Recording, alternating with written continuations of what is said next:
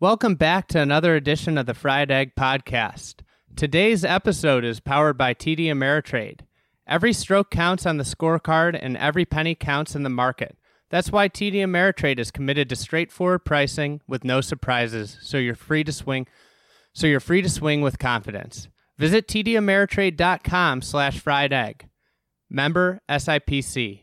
Today, I'm excited. We've got the first part of a two-part podcast with Ryan French.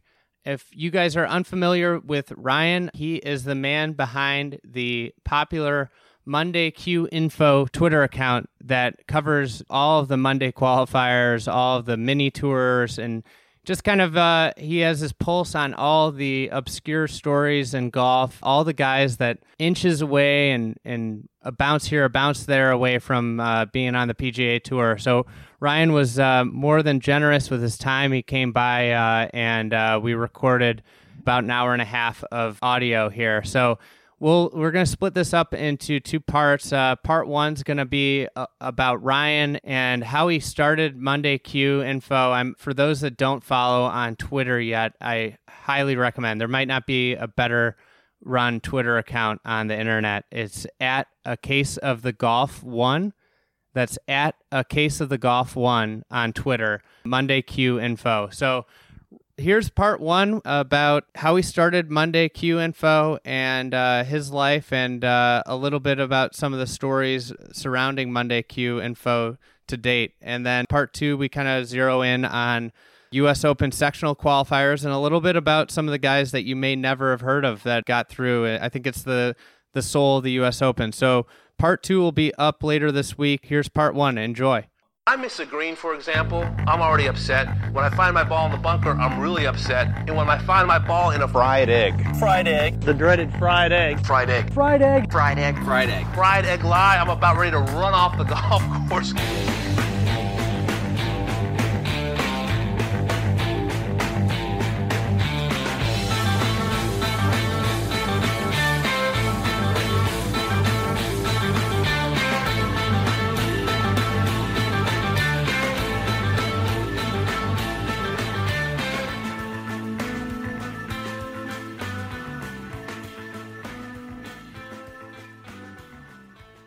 You're caddying the Monday Q at Stonewall Orchard here in Chicago. Exactly. And we're sitting on the tee with like three groups, and I didn't want to interrupt the players or anything or tell them who I was, so I was just like, I'm Ryan. And CD goes, so tell them what you really do. And I was like, oh, I'm the guy who runs the Monday Q Info Twitter. And every player was like, oh my God. And I was like, it was very like surreal because I just don't have a way of knowing like the people it reaches. So it was like, it was crazy. It was pretty crazy. It's wild when like people know who you are. Yes, exactly. And like you had no intention of this becoming this. Right. Like I'm just a dude that happened to stay at home and with his son. And now a very surreal moment was, Sean McKeel got through a Monday qualifier, and I'm interviewing him in between giving my kids a bath. And I was like, when I started this account, did I ever think that I would be talking to a major champion in between giving my kids a bath? And it was like there's some surreal moments that stands out for sure. How did it all get started? Like what was going on in life? Why Monday qualifiers, like in mini tours? Yeah, so I've been in the restaurant business my whole life, and our son has some health issues, had a brain surgery, has had two brain surgeries, and so it was we lost our long-term nanny. And so our new nanny wasn't very good, to be quite frank, and I decided to just stay home. And so from there, it was really something to do, so I didn't have to watch cartoons all day. And so I've caddied. After college, I caddied on mini tours with my dad. My dad and I used to take a yearly trip or two trips a year and go caddy on a mini tour. So like Canadian tour, eGolf, Golden Bear, Hopkins. I mean, there's a bunch. What a tradition with your It pops. Was crazy. Yeah, there was. I mean, there's some stories from that. Like our tent blew away at a Hooters event. Oh, I mean, we had some crazy stories. How did this tradition start? So I found a Canadian tour. I was like, hey, Dad, maybe we can caddy on a pro tour. I had no real understanding of how it worked, and so. This is pre-McKenzie tour. This is like just a Canadian tour. And so I lived in the Detroit area. And so I sent a message to the caddy master at a Canadian tour event. And they were like instantaneously emailed me back. He's like, yes, we love it. Getting to know, like going there and finding out it's like 15-year-old kids and no one who had any golf knowledge. People were just ecstatic to have anyone who knew like where to stand once you pulled the flag. So that's how it started, and we just made it a tradition. And I think I've caddied on 12 mini tours. I think I know I've caddied on 3 that stopped playing players. I know that. What was the who's the most famous guy that you caddied for before they were famous? I mean, Ryan Yip would be probably. I caddied for Adam Bland, who's a pretty obscure name, but plays in Asia. And I mean, a lot of guys. So I caddied for Ryan for most of those years. Once we got connected, let's see, down in not anyone really that's made it. Maybe it's my caddying. Oh shit! Now that I look back on that, maybe it's me. I mean, but you see a ton of guys. I mean, like Joel Damon and all those guys were out there. I mean, everybody was. I mean, a lot of really good players came through Canadian Hooters. I mean, Hooters. I remember caddying in a Monday qualifier of a Hooters event, and the Monday qualifier was like full. I mean, it was 100 players. The Hooters tour used to be like. The thing. Yeah. I mean, Chad Campbell gave up a web membership to come back and play for a $100,000 bonus on the Hooters tour. I mean, it was unreal. If you look at those money lists, they're crazy. So is the trip still going on, or is it over? No. So my dad's older. He doesn't go the full. He doesn't do the 72. He doesn't do the 72 anymore. But he's got to get on the minor league tour. Yeah, got the one days. Yeah, just the one days. Yeah, with a cart and just hand it out. Right. Yeah. So, let's see. Who did he caddy? Oh, he caddied for J.C. Deacon, who just Mondayed into the RBC. So University of Florida coach. Yes. Yeah. Pretty crazy Monday. I mean, he still plays a lot. He plays on like the mini tours down in Florida on the off season. But I mean, he had a decent career. I feel like being a college coach is a great way. Like Mike Small, obviously, infamous. Like I think his, Mike Small's made cut percentage from like a span in the mid 2000s was like second only to Tiger on tour. Yeah, I mean it has to be. The guy could obviously dominate if he just stopped coaching. Yeah. Like he could go to the senior tour and do pretty much whatever he wants. Guy rolls out of bed and shoots 66. Yeah, he does. It's like, I mean, he had to be so mad that the PGA was moved. I mean, yeah. I mean, he would have obviously been there and probably made the cut. So you start this Monday Q. When did you start it?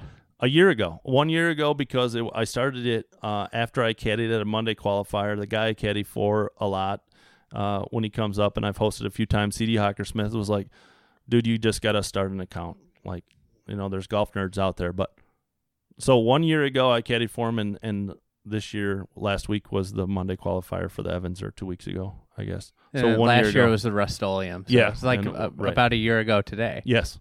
Yeah, because that was always the week after the sectional qualifier. Yes, exactly. Because the Monday was always super light. Like there was no one here. Right. That was I always said that was the best Monday. Yes. To play in. So this web event this week was the best Monday to play. Yes, for sure. The BMW one. They don't have a Monday. Oh, yeah. So that's why they moved it. Yep. That's probably why they moved it, because, up here, I mean, there was like 50 guys for 6. Yes. Yeah. I looked at the scores. I was like, God, I should have played. And trust me, we played with a guy last year that shot 86. We were on the range, and the guy was like hitting scribblers off the end of the range, and we're like, oh, we feel sorry for whoever's playing with that guy. And we walked up to 10 and there he was with us. So it's brutal. It's so you started anyway, a year ago. Right. So and like it's become an internet sensation. Like I mean, it's I really have no I keep saying it, like I have no understanding of what it's become. I know it's growing fast. I know I have a lot of players that reach out to me and people have been super awesome. But yeah, it was never intended to get this. That was not, I thought if I had 300 followers, it would be crazy. If I had 500, I honestly didn't think this far ahead. I never got to this point if I were and I thought about what the account would become. It's amazing because going from zero, like yes, when you get to like 500, you're like, oh, it'd be imagine what would happen when I have 1,000, right? And then you get there, and then you all of a sudden, and then like you get your next 1,000 like in a day, right? Yeah, I mean, it's like I grow now like by the 100, and I was like, I remember being excited about a 10 in a 4 or 5 day span. You're like, oh yes, I'm up to 525 followers. and then you get to 10,000 and it's like, oh, it's crazy. Well, I think like you've tapped into something, and I am obviously a big believer in this because I think the fried egg serves golf nerds in a different different realm than what you do. And I really admire and appreciate like you did something different than everybody else is doing, and it's something that golf nerds, and I think that you tapped into something like the internet is built for people to learn, and like, and that's it embraced their inner nerd in a way. Yeah, yeah. I mean, my brother used to say like, if you had this much golf knowledge about space travel, you would be on the moon. And he's like, but what good does it do you? And so I always send my updates to my brother, like, hey, I'm at this many followers or whatever, because, I mean, I'm a true golf nerd, and now I guess I have an outlet for it, and people are appreciating it. So when you were working in the restaurant industry, were you following all this stuff? Yeah, I mean, pretty religiously? Yeah, or not as quite as religiously, obviously. Yeah, I mean, obviously it's gotten more religiously now, but I mean, through caddying, I just met a bunch of guys, so I'd always check up on them, like where they were playing, what they were doing. Mondays was obviously the most. Often I'd look at those. But yeah, I mean, I've caddied for guys that are spread out from Webb to still on the Minor League Tour or Dakotas Tour or whatever. Asia, Golden State Tour. Yeah, I mean, they're everywhere. I saw a guy I caddied for a long time ago, that Mitch Tasker, who played in a Pro-Am on the Australasian Tour. That is just like, out of the blue, I didn't even know he was playing. So, like, I was looking at those things every once in a while, a lot, probably by most people's standards, but not as much as I am now, obviously. And I have the time to do it now. So, yeah, I think it's just, you know, like you and I were talking, I think it's almost a curse to be very good at a sport, but not Tiger Woods or, you know, Phil Mickelson or those kind of things. I mean, the grind to get to the PGA Tour is something a lot of people just don't know about. Yeah, it's definitely the most undercovered aspect of the game. Yeah.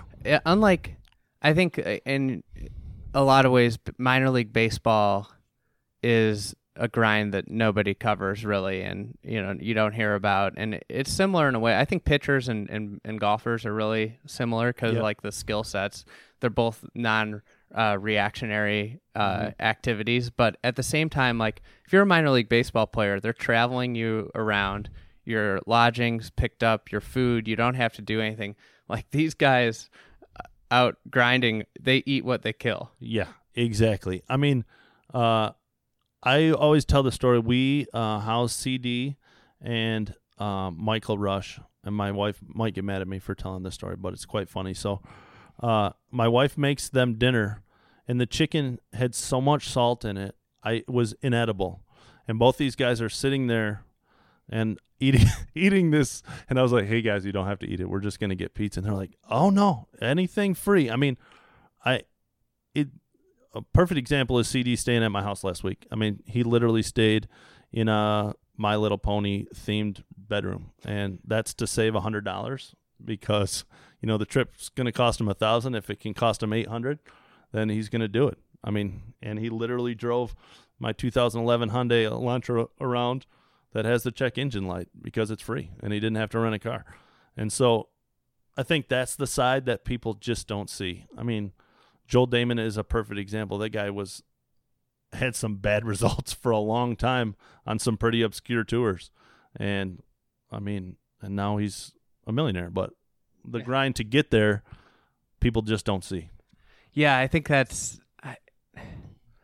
I find the guys, the way golf is covered is that the top 10 players, top 15, 20 players get all the coverage, and the rest of the stories kind of are heaped aside unless they win. Like Adam Long, perfect example. Like nobody knew anything about Adam Long until he won, for the most part.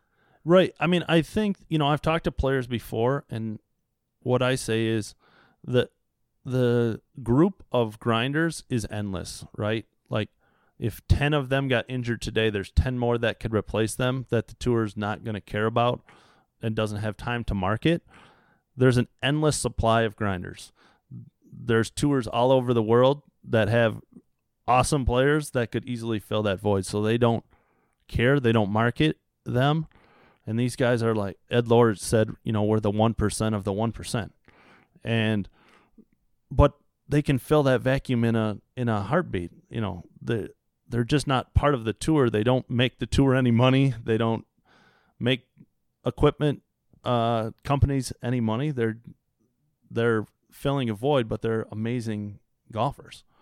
Yeah, and it's a different situation than a role player on like a team. Exactly. Because a role player on their team, like there's only one singular focus of a television coverage, right? Whether it's baseball, basketball, football, and any fan of that team is going to know the, offensive guard for their football team because they see him play all the time. Yeah. But these are the guys that no golf fans ever see play unless they're in contention. Exactly. And, I just sent a message to Justin Huber, who's injured.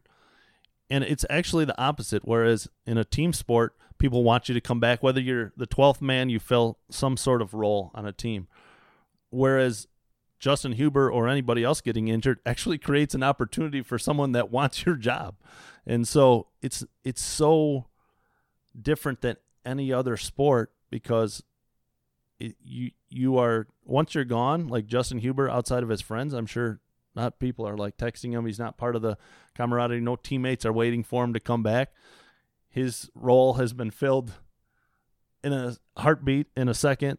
And do they have like I know with like the PGA Tour, they have medical leave. Like does the web not have anything? I don't know if they do. I asked Justin that. I've sent him a bunch of questions and he's going to get back to me. So it was one of my questions because I know the PGA Tour does, but I don't know about the web. It's something I don't know either. So that was something that just popped into my mind. Yeah. So you start this thing and it blows up. Like what is tracking? I mean, you cover everything. Like I didn't even know. I'm like the biggest golf nerd. I didn't even know the Outlaw Tour existed. Yeah, and Outlaw Tour. Yeah. So you're tracking every. Like when I say every tour, for those that don't follow Ryan, like. He tracks every tour, like tours you've never even heard of. Yeah, I mean, I've even found. I mean, I'm a golf nerd for sure. There's tours that I'm starting to hear about that I didn't know existed. But yeah, I mean, I try to cover as many tours that I know of that I can. Yeah, the Outlaw Tour kind of replaced the Gateway Tour. I mean, there's a bunch of tours out in Scottsdale now, but Outlaw Tour is one of them, and the scores out there are ridiculous, so it makes for good content.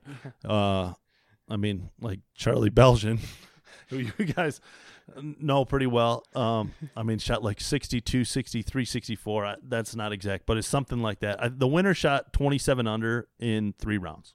It's one of my favorite things is Charlie Belgian, former PGA Tour winner. Yeah, know? Yeah. And he's now playing this outlaw tour, and he got into what was the opposite field, the Dominican, Puerto Rico, Puerto Rico. He, in his Twitter profile, says former PGA Tour player, right. Like he's a former pro golfer, and he's like into crypto now. Yeah, but and he made a run this week at sectionals, and I don't know if he got an alternate spot. He tied for alternate spot, but I don't know where he fell with the playoff. But yeah, he's into bitcoins now. But so is the U.S. Open and sectional qualifying like the Super Bowl of your year? I always say the Masters is my Super Bowl. Right. I don't know. No, I think like probably the Honda is probably the Super Bowl. I mean, it's fallen a little bit different on the schedule, but the Honda field was pretty. The Honda field for the Monday is pretty ridiculous.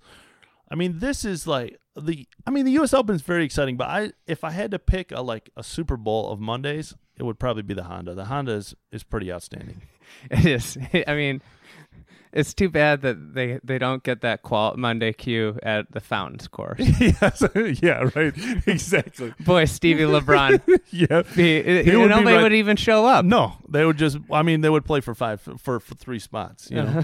I mean, they would just be like, okay, Steve's in, and then there's maybe three more Sonny spots. Kim. They might give Sonny Kim a spot too. Yeah. I mean, the minor league tour guys might just wipe it clean, you know. What's your favorite favorite of the mini tours to cover? I mean the mini tours are so fractured now. I mean the mini tours used to be really good. You know, the Hooters days, the eGolf days. I mean, you know, I'm talking with Matt Ryan who's on the LA tour. I mean, he had that fling of notoriety a couple years ago. I forgot what he did. He did? Yeah, I swear, I remember Matt Ryan was like in the news for something. I don't know. I have to ask him about it. This is the way my brain works. It's like I remember these obscure things. I don't know, so I have to find out. I'll have to ask him. Like 2 years ago, something happened with Matt Ryan. It's going to kill me. We're going to find out. We'll find out. And then we'll publish this, and then we'll both get messages about it. Exactly. So, I mean, he played on the eGolf tour, and he sent me the money list. I mean, the money list was 400 players. And so those days are over, you know, because of the Canadian, Latin American, China. That's changed mini tours. Mini tours are, I mean, we might see the end of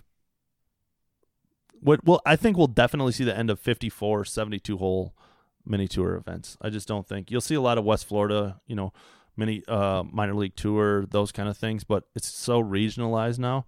We'll never see a Hooters as long as the Latin American Canadian. It's because of the guaranteed spots, right? Yeah. I mean, they're all playing for 5 spots and to skip stages at Q School. So it's crazy to me that like the top 10 doesn't get spots. Yeah. So they're changing it next year. They're going to get better status. So the top 5 get status now automatically. And then top 10 get to final stage and top 20 get to second stage, I think. So the top 5 has had crappy.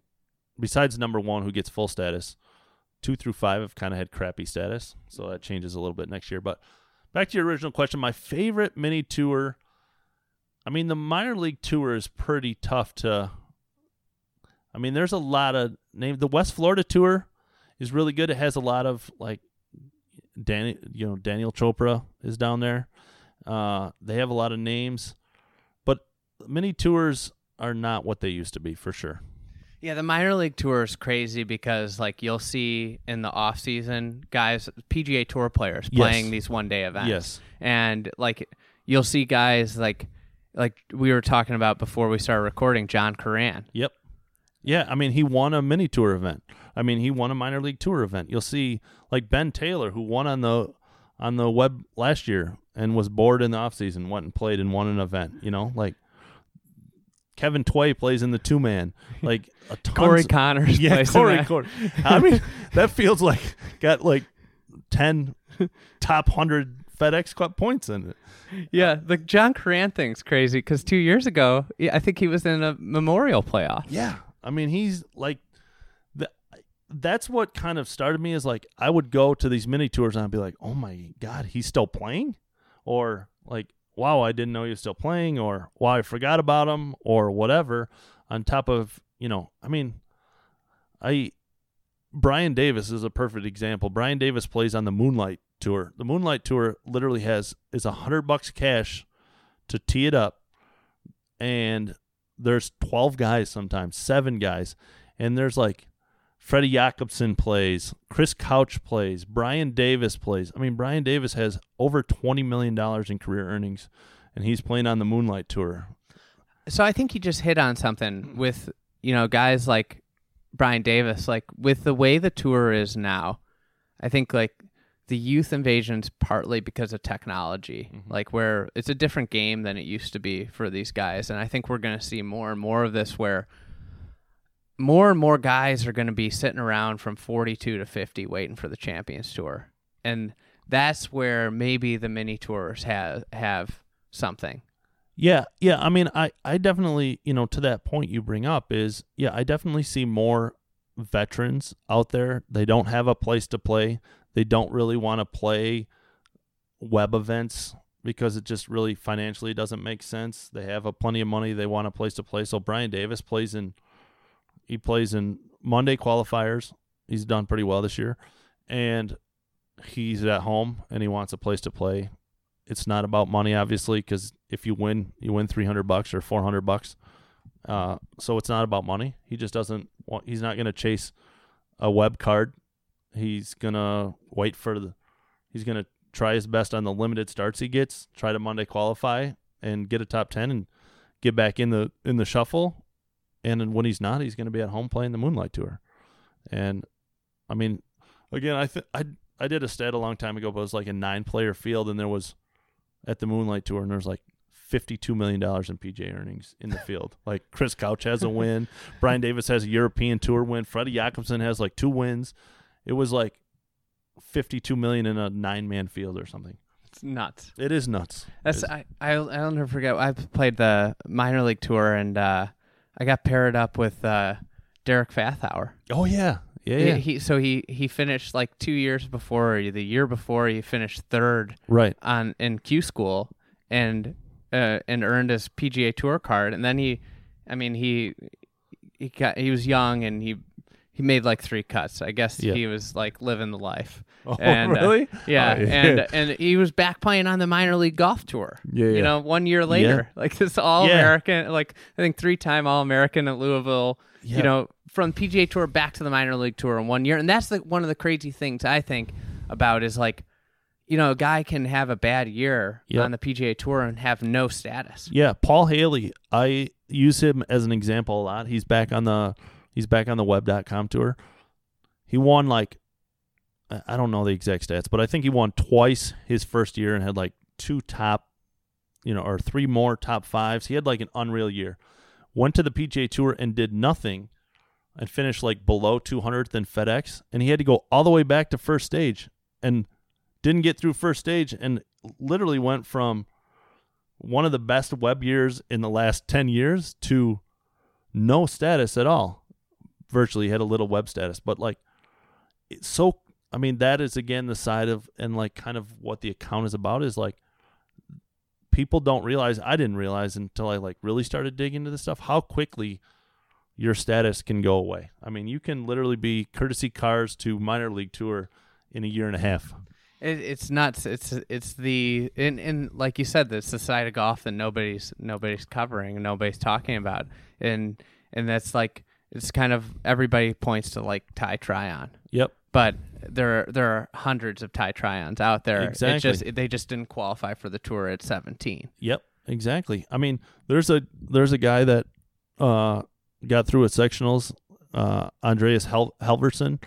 He turned pro at 18 and hasn't done anything. I mean, he's done pretty well on the LA, on the Latin American tour, but you know, but again, it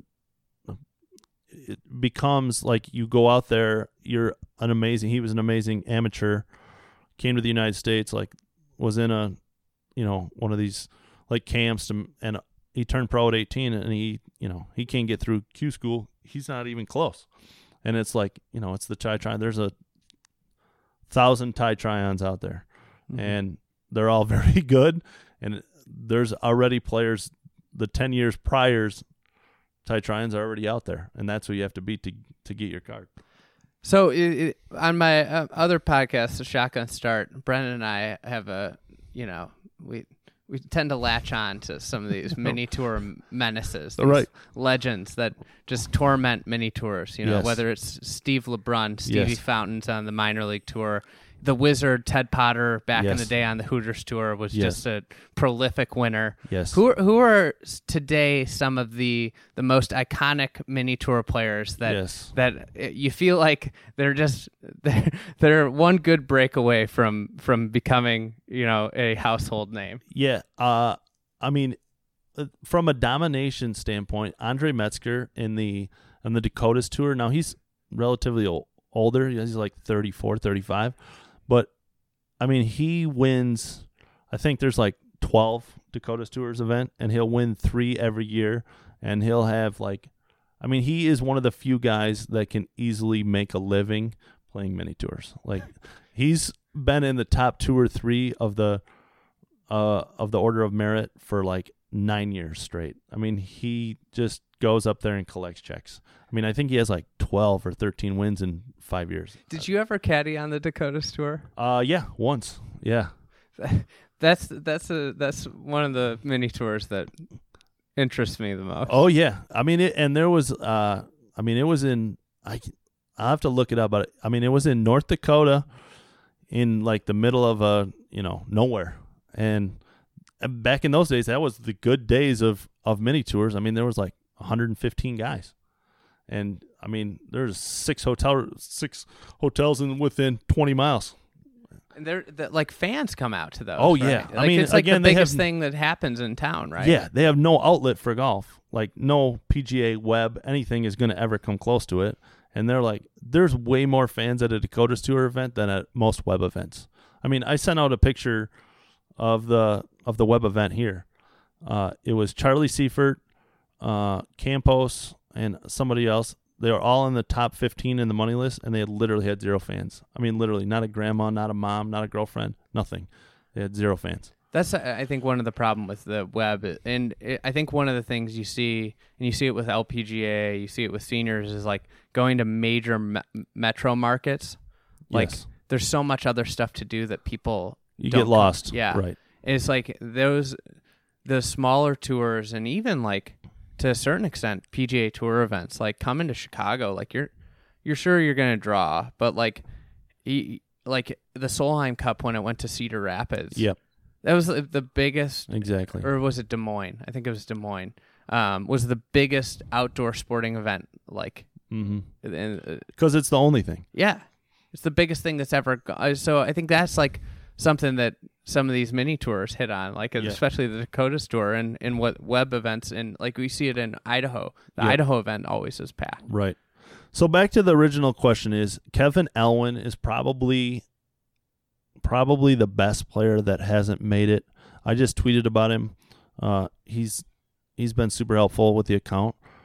He's gone 3 months and has not shot a score over par in a competitive event. I mean, I think he has 24 or 25 2 or 3 day wins. He doesn't count 1 day wins. Like and everyone that like I put the stat out about him, and I probably got the most messages or replies about like that he just needs the right opportunity. Like if he gets on the web, he's going to be fine. He just has to play well in December and October.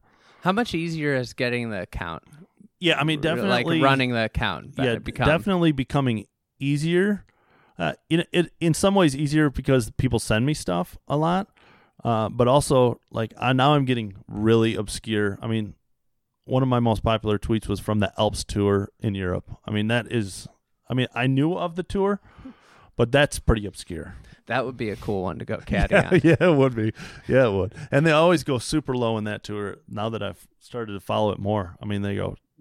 That was the one that like the guy was shot 62, 62, 63 and 1 by 1 or something like that. I imagine the way that your account, like what you do, is changed dramatically from like just, you know, researching scores to now like you're communicating with all these guys. Yeah, I mean, again, it's very surreal of like what this has become. Yeah. I mean, guys reach out to me of like, try to find Mondays. They can't find the Monday, or like a contact person for the Monday. I used to have to try to track down like the PGA section to help me with information on the playoff. Now most of them just reach out to me. Is like, I have too many people sending me information from the Monday playoff. Yeah, I mean, there's definitely advantages to having it more. But, again, there's so much content. You know, it's like now I have to pick through it. And people who have followed for a long time who've sent me stuff, I was like, yeah, you know, I'll try to get to it. So, yeah, I mean, it's, again, it's crazy that it's got to this point. Crazy. Yeah, it's really cool. I mean, I'm a big fan of the account, and I think you're doing something smart. So sponsors exemptions are always like a hot topic. Yes, they are. I'm curious, what if you were in charge of picking out sponsors exemptions for an event, what would you, how would you fill the 4 spots? Yeah, I mean, I think exemptions used to be and should be, you know, save for guys who I just talked to a guy named Tom Werkmeister, who's on the senior tour, was like, had a decorated amateur career and now like gave it up to from Michigan. Yeah, from Michigan. He's from Grand Rapids.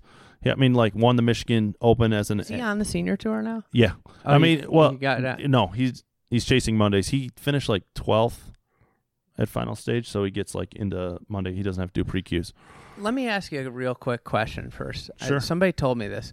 In order to play Monday Qs on the senior, do you have to be a professional? Yes. I think you as an amateur, you can go through pre-Q, but you can advance into. But you can't play Mondays. Right. Mondays are even like the senior tour is the most closed tour.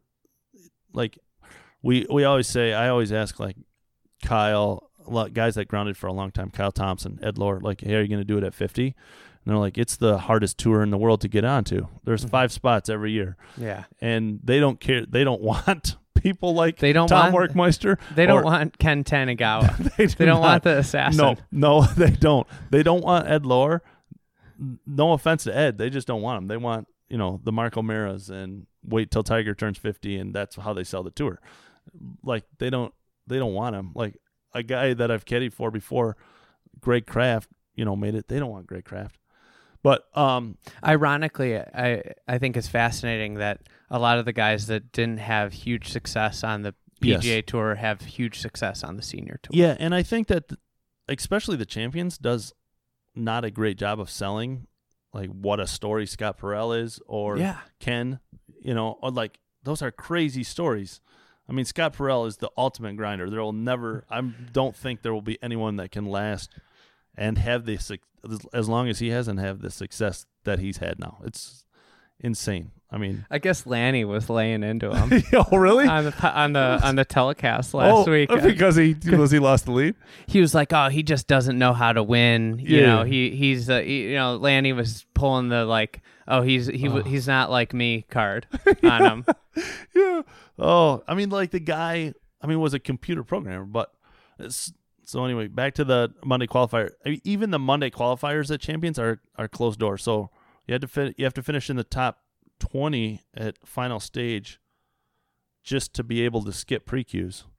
Like, I mean, in pre-Qs, like Ken Duke is in pre-qualifiers for seniors. No way. Yeah. So it's like, that guy shot the best round in players history. Yeah. Got to play a pre-Q. So I think it's Ken Duke. But I mean, like if you go to a pre-Q for Champions, there's like plenty of guys that are like, you know, recognizable names because they didn't finish in the top whatever at final stage. So yeah, I mean, so Tom Werkmeister is a perfect example of like, you know, it's a closed door out there. He's like had a decorated amateur career and he's chasing Mondays every Monday and doing his job. He has a marketing job that he does from the road. That's I think one of the things we'll see with the way that the world's changing is like so many more people are remote with work. Yeah. Like, I think about it now, like I just moved to the suburbs, like being able, like, now I can actually, like, not being in the city, I can actually go hit golf balls. Yeah. It's like, yeah, I could go hit golf balls every morning and be home and working at 8 a.m.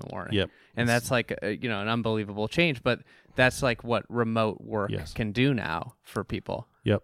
I agree. It's so I think we're going to see more and more Scott Perrells, more Ken Tanegawas, more Workmeisters. Yeah, I mean, obviously the thing that slows players down all the time across any is financial. I mean, Tom Workmeister is a perfect example. Is like, he can't afford it. He's got guys from his club that, you know, supporting him.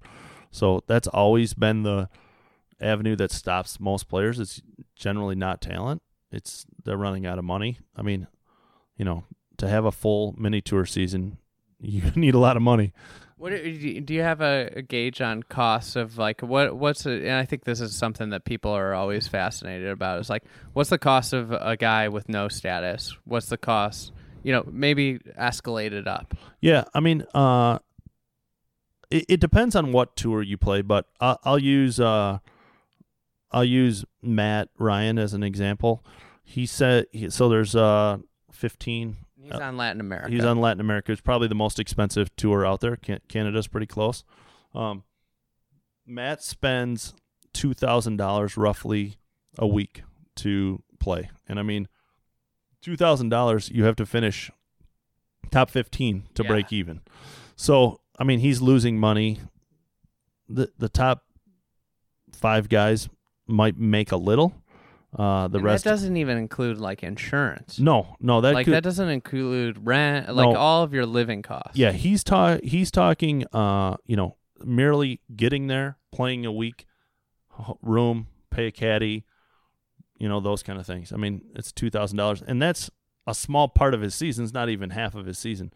You have Q School, $5,000. You know, generally, a lot of guys that I know that play a mixture of mini tours, Monday qualifiers, I look around $50,000 in costs per year, and that doesn't include, you know, rent, all those kind of things. So, as I generally will say, is that you need $100,000 to really give it a shot. Yes, yeah, and I mean, most of these guys don't make, even if they cash a big check, they have sponsors, and most of it goes back to their sponsors. So they have some sort of ladder, meaning, like, if they make less than $10,000, 80% goes back to their sponsors, 20% goes to the player. If they make above 15, you know, 70/30, 60/40, so on and so forth. And then they have some sort of multiplier that ends the relationship. So there's a lot of different agreements among sponsors, but that's the most popular one. I do this flashback Fridays for Shotgun Start. I found some obscure things, like Kenny Perry, his deal with the guy that backed him the last time he qualified. Well, he hadn't qualified, so the guy that backed him was a Lipscomb grad. Yeah. And he donated like 3% of his career earnings to Lipscomb. The deal was like 3% of your earnings go to Lipscomb. You don't pay me back. Right. And so there's like a Kenny Perry scholarship at Lipscomb. Oh my gosh. I didn't know that story. Yeah. And then you've got like guys like Ben Silverman. Yep. I started reading about Ben Silverman. He has a crazy story with like just this random guy who backed him. Like his parents were like skeptical of it. I mean, Luke Kwan is a great story in itself, but he went to Oklahoma, tried it for a year, ran out of money, lost his citizenship, was working as a fork caddy. Anyway, had to get his citizenship in New Zealand, got citizenship, started a YouTube channel about golf, and found sponsors through a YouTube channel, and then just won on PGA Tour China like a couple weeks ago. But so back to the financial part. It depends. So I use Steve LeBrun as a perfect example of how many tours you just can't make it. I mean, Steve LeBrun won every other event in the minor league tour. I think he's got 76 career wins, but then he has 5 co-wins. Yeah. Darkness shortened co-wins. Right. Yes. I mean, so Steve is a perfect example of, so he's staying at home. The minor league tour is a tour that you can stay at home. And I interviewed him after his 61 or 62 at final stage the last day, and he said, "I'd like to tell you I was making it, but I wasn't making it." You know, he had credit cards maxed out, trying to get to the PGA Tour, And so if he's not making it on the minor league tour, meaning he's not making money, you can understand what all the rest of those guys are going through. Yeah, and think of it like, this is the guy that you'd see in a field in a minor league event, and you'd be like, well, like, probably going to finish second if I play the best round of my life. Yep. This is the guy, like, this isn't the best player at your club. This is the best player in South Florida. Yep. That's not on a major tour. Exactly. I mean, and, you know, he was like, hey, I'd play, you know, I'd win a couple times, so we'd pay a couple bills. But then I'd have, you know, 3 events where I had to pay the entry fee and I didn't play well. And I, you know, I mean, it was definitely a wake up call of like, if Steve LeBrun is not making it on the minor league tour, staying at home and dominating, I mean, truly dominating, no one is making it on the tour. So, yeah, I mean, the cost is ridiculous. I mean, Q School is $5,000. So, I mean, you're looking at $50,000. Yeah, like you said, $100,000 to give yourself a chance is probably fair. China's actually one of the cheaper ones, is about $1,000 a week, and the money's good. Canada's super expensive, and Chasing Mondays. Ben Griffin has status, so his Monday Q entry fee is only $100, I believe, and he's like, I spend $1,000 to $1,200 every week just to get to a Monday qualifier. It seems like China and Asia is a road less traveled, but one that more guys should explore. Because definitely, like, yeah. I know, like, Barry Henson is a guy we interviewed on Shotgun Start, and he does well over there. Yep. Like, I mean, he lives in Thailand. Yep. I mean, but that's the hard thing. You're uprooting your whole life. Yeah, I mean, Asia, China. I mean, John Caitlin is a good story. I mean, he went over there. He did nothing here. Went over there and played on the developmental Asian tour, which is underneath the Asian tour. Won twice, got his Asian tour card, won 3 times last year, and now has European status. So, I mean, it's definitely a way to go, especially China. China has like really good from the standpoint of like the tour does a good job of keeping costs down. So, Joe Gunderman, who I like kind of followed through his season, it's like it's about $1,000 a week, and the money's better than the prize money is better than Latin America and China. But more and more guys are going over there because the secret's kind of out that it's the best a better way to go. And what do you think about, like, so obviously a big change with the PGA Tour was going to where Q School doesn't get you on the tour, but European Tour still gets you up to the tour. So Q School used to be, you get up, you qualify, you get up to the tour, and now you go to the web. So European Tour, Q School still structured so that you go straight to the European Tour. Is that a trend because of Brooks Koepka's success and Peter Uline and, Sam Horsfeld now? Yeah, I'm surprised that more guys don't go over there because of that. I really am. I mean, especially after their success, they kind of... David Lipsky's another one. Yeah. I mean, Kurt Kitayama. Yeah. Like, those guys have had success, and I'm surprised that we don't... You definitely see more, a lot of guys went over and didn't get through this year. Definitely first stage, second stage is filled with more Canadians and Americans than I've seen before.